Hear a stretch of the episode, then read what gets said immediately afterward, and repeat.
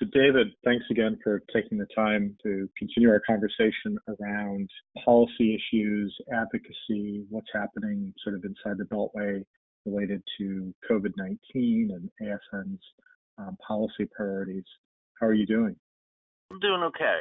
And I think probably our members are facing a lot more difficulty and a lot more challenges than we might, but I'm doing okay. How about you?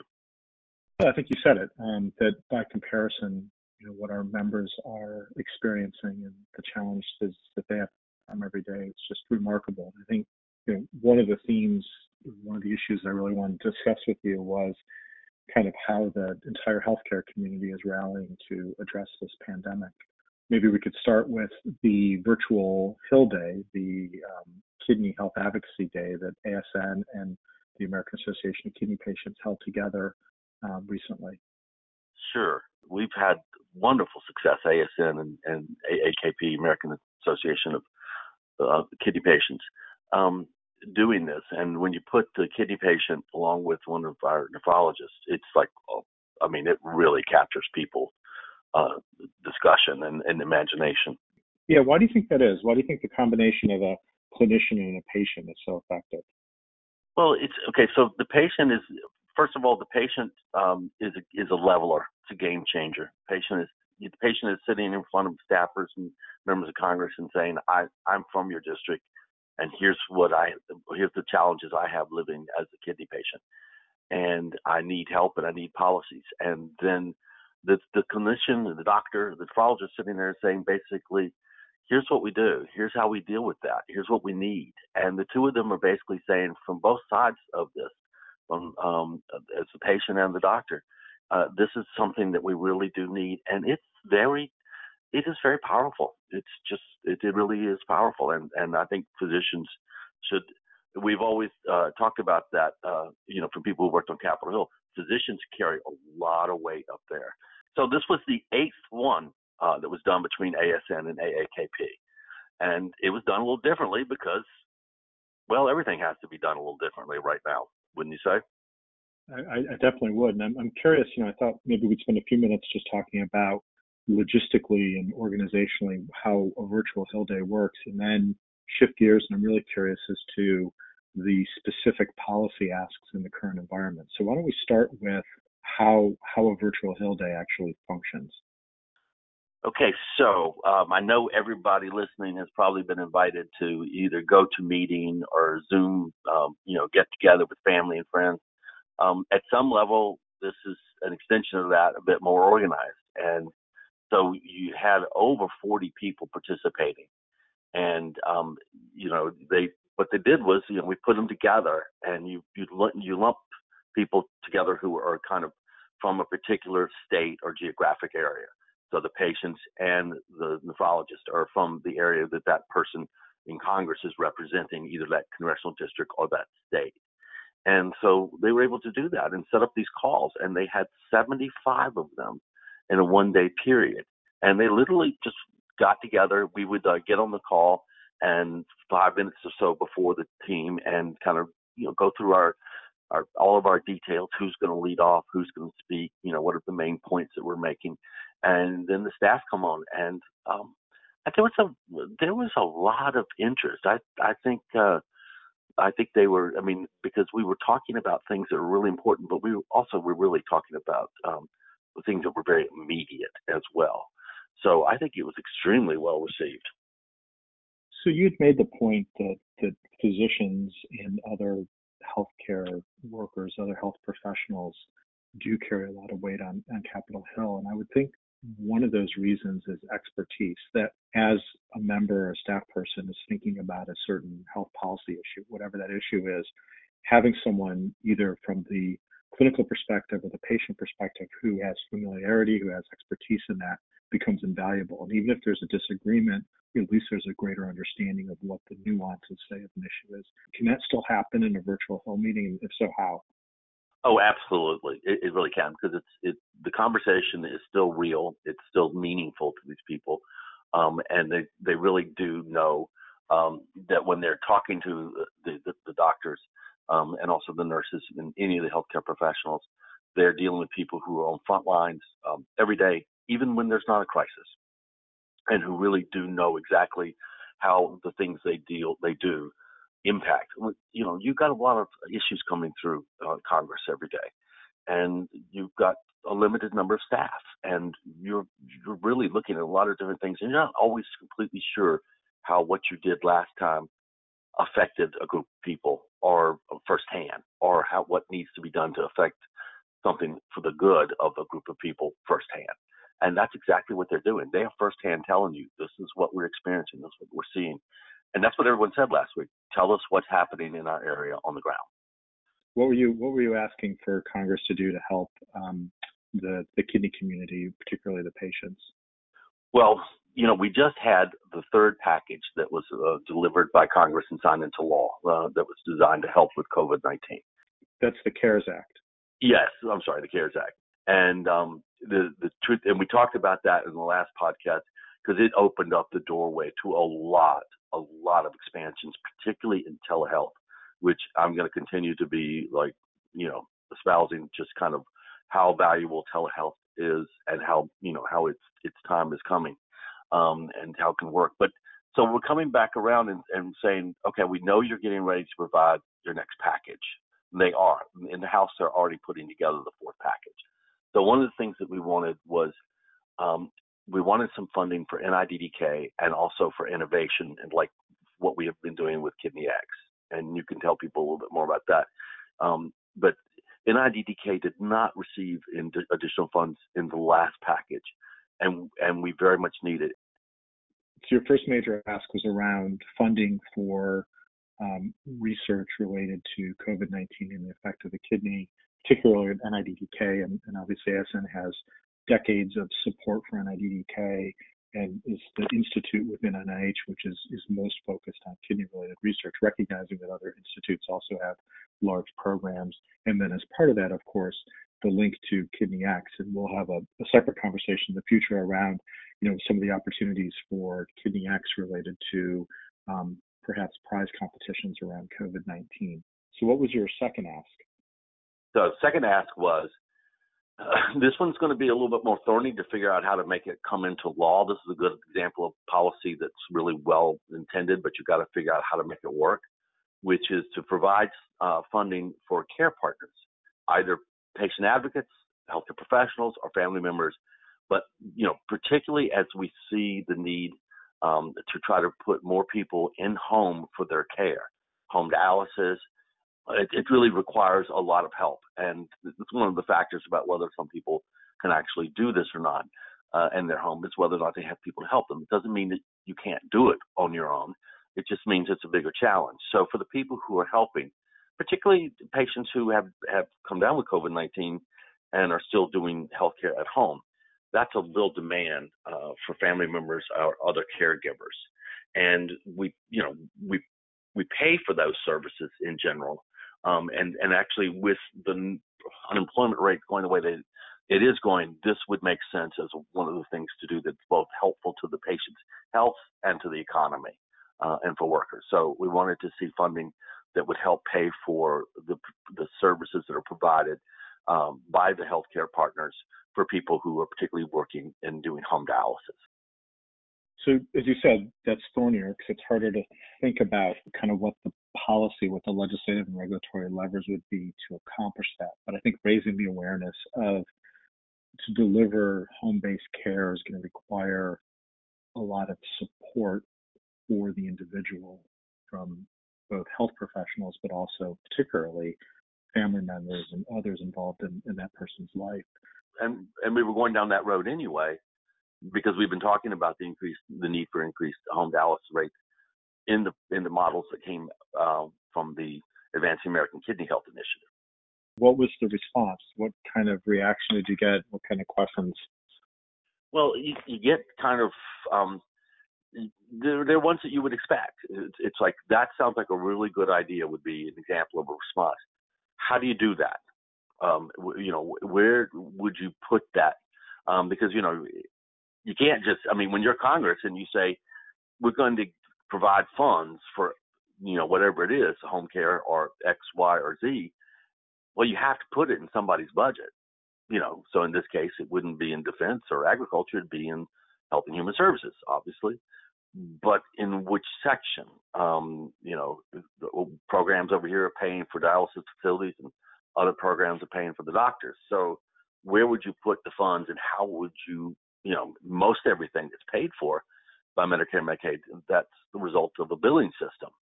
And you don't really have a billing system for these providers, these healthcare providers, but they're important. So that raises the question is perhaps there should have already, we should have a system that deals with people who function in that way. So David, the first ask was around support for research in this arena, particularly doing everything we can to support the NIDDK. The second ask was around how do we help people care for themselves at home, particularly the infrastructure of individuals around the home dialysis. What was the third ask in terms of last week's virtual Hill Day? The third ask is might come out of seem a little bit different, but because it's the others were funding and directly had to do with research and patients. The third ask was actually having to do with some of the immigration issues, which is to basically say to encourage the Department of State and U.S. Citizenship and Immigration Services to extend, expedite, protect any way they can the J-1 and H-1B visas for those physicians, scientists, and so forth who are here and they are here legally and they are practicing medicine and with those particular pathways, those particular visas. Well, you know, in the environment we're in, as we've seen with licensing and other issues for our own members, is that sometimes these visas will be coming to an end, or they need to be extended, or they need to be, you know, there's various issues that have to happen. We're asking the government to make that happen as smoothly as possible. The last thing we want to do is pull these very useful nephrologists out of circulation and out of the workforce, particularly since so many of these people often, these doctors often end up in rural and underserved areas. So it's really interesting. As I listen to the three issues, the first one around research, particularly the support for NIDDK and Kidney X, is very much nephrology-centric. The second one around the support for home-based care is broader. It doesn't apply to every specialty, but starts to apply to more medical specialties. And then you get to this third issue around immigration, visa issues, and that's something that, of course, is across all of medicine. And I know organizations like the Association of American Medical Colleges really are a lot of their COVID-19 responses around to these issues as well. So it's a really nice progression from, if you will, the specific to the general in terms of our arena. It's really kind of interesting the way you work with AAKP to identify these three issues. And I think that leads into something else I wanted to discuss with you, if that's okay. Yeah, that's great. You are the president of the Council of Medical Specialty Societies. Sorry, am I correct? Yes, it's the CMSS is the way to think about it is it's basically 45 of the different medical specialties. Each has one society that is a member of CMSS. And collectively, the organization represents about 800,000 physicians in the United States. And you guys have taken some real leadership stances in the last 2 weeks, 3 weeks. Well, in history, you've done it many times, but really you stepped into the fray when some guidance needed to be provided, I would say, particularly first off about social distancing. Am I correct? Yes, it's really interesting because my successor, so the current president-elect is Darilyn Moyer, who is the executive vice president and chief executive officer of the American College of Physicians. And so that's, you know, the largest specialty society in the world, and it includes both general internists, but then all of the different internal medicine specialists, including the hospitals. So it's a very broad organization. But Darilyn, by training, is an infectious disease specialist. So she's really knowledgeable about the issues around COVID-19 and has been adept at identifying sort of what the next set of challenges could be for the entire community. And then the executive vice president and CEO of CMSS is Helen Burstyn, who's a general internist, and Helen still sees patients at GW, at George Washington University. So she brings just an incredible perspective as an internist, but also someone who's thinking about broader policy issues and their implications to society. So the two of them have been just exceptional at helping to see issues that we as a community should rally around.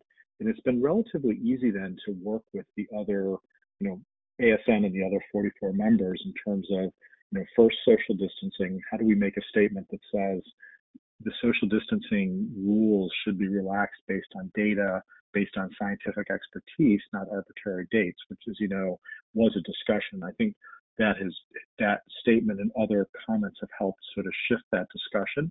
I do worry that's something we may revisit at the end of April, and how do we have that conversation as a nation, especially as we're struggling a little bit between the balance between what the federal response is and what the state-based responses are. So I think that's going to be an issue that we'll keep revisiting moving forward. And then last week, we issued a statement around personal protective equipment, or PPE, and made, we tried to align with what the American Medical Association and other ACP and other members of CMSS were saying, but trying to make as strong a statement as possible around we have to do everything we can to protect not only physicians and other health professionals, but everyone that's in the healthcare environment, and that their safety, their health depends on that. But really, as a nation, our response to COVID-19 really depends on both having the proper equipment for the people on the front lines, but then also those of us who are not healthcare professionals, what can we do from a level of social distancing and just being responsible citizens to do everything we can to sort of flatten the curve, which has been well documented. I want to get back to that in just a minute, but I did also want to highlight something else that I think people listening would probably like to hear. Point number 4 on the statement last week, point number four says physicians and other healthcare professionals should not be at risk of having their employment terminated or be otherwise disciplined for speaking out within the healthcare systems or publicly on conditions and practices related to the care of COVID-19 patients. I mean, that was a big, bold statement, and you guys really didn't mince words there at all. Well, I mean, this country was built on the right to free speech, and I recognize that institutions have individuals who are responsible for interacting with the press, and that there are challenges in terms of navigating, some of those issues for, speaking for a healthcare system officially. However, I think every one of us has an obligation to speak up if we see something that's wrong, or we're in a situation that we don't think is safe. And at a minimum, an employer or a healthcare institution needs to guarantee the safety of its workers to the best of its ability. And I think we've seen a lot of appalling behavior from some institutions. I think we will see more. And if physicians can't stand up and advocate for themselves, both as individuals, but also collectively through their medical specialty society like ASN, or through these umbrella groups like CMSS, and there's others that can represent many different specialties, then I'm not sure why we exist. It seems like at this moment in time, this is our obligation. Well, it seems to me like if you can't speak up for yourself, you're not going to be in very much of a position to speak up for your patients either. Yeah, I think that's really well said. And I think that's, circling back to the Hill Day, I think that's why having clinicians and patients together advocating for the same 3 goals around research, around support for patients for home-based care, and around immigration and visa laws to ensure an adequate workforce is really important. The same way these statements and statements from other sort of entities, their patient organizations or health systems, I just think it's really important. I do too. I think you probably had the last word there. Well, I appreciate that, David. I'm still working on my sign-off. I had talked to Barbara Murphy, who's an ASN counselor last week, and I will say that I'm starting to see people in their emails some combination of stay strong, be safe, remain healthy, and I think that's a pretty good signature, so I will stop there. But thanks, and I look forward to next week's discussion. Thank you.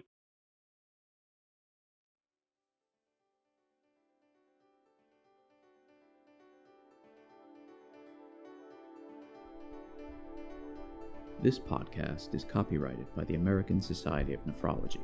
All rights reserved. All content in this podcast is for informational purposes only and is not intended to be medical advice. This podcast should not be used in a medical emergency or for the diagnosis or treatment of any medical condition.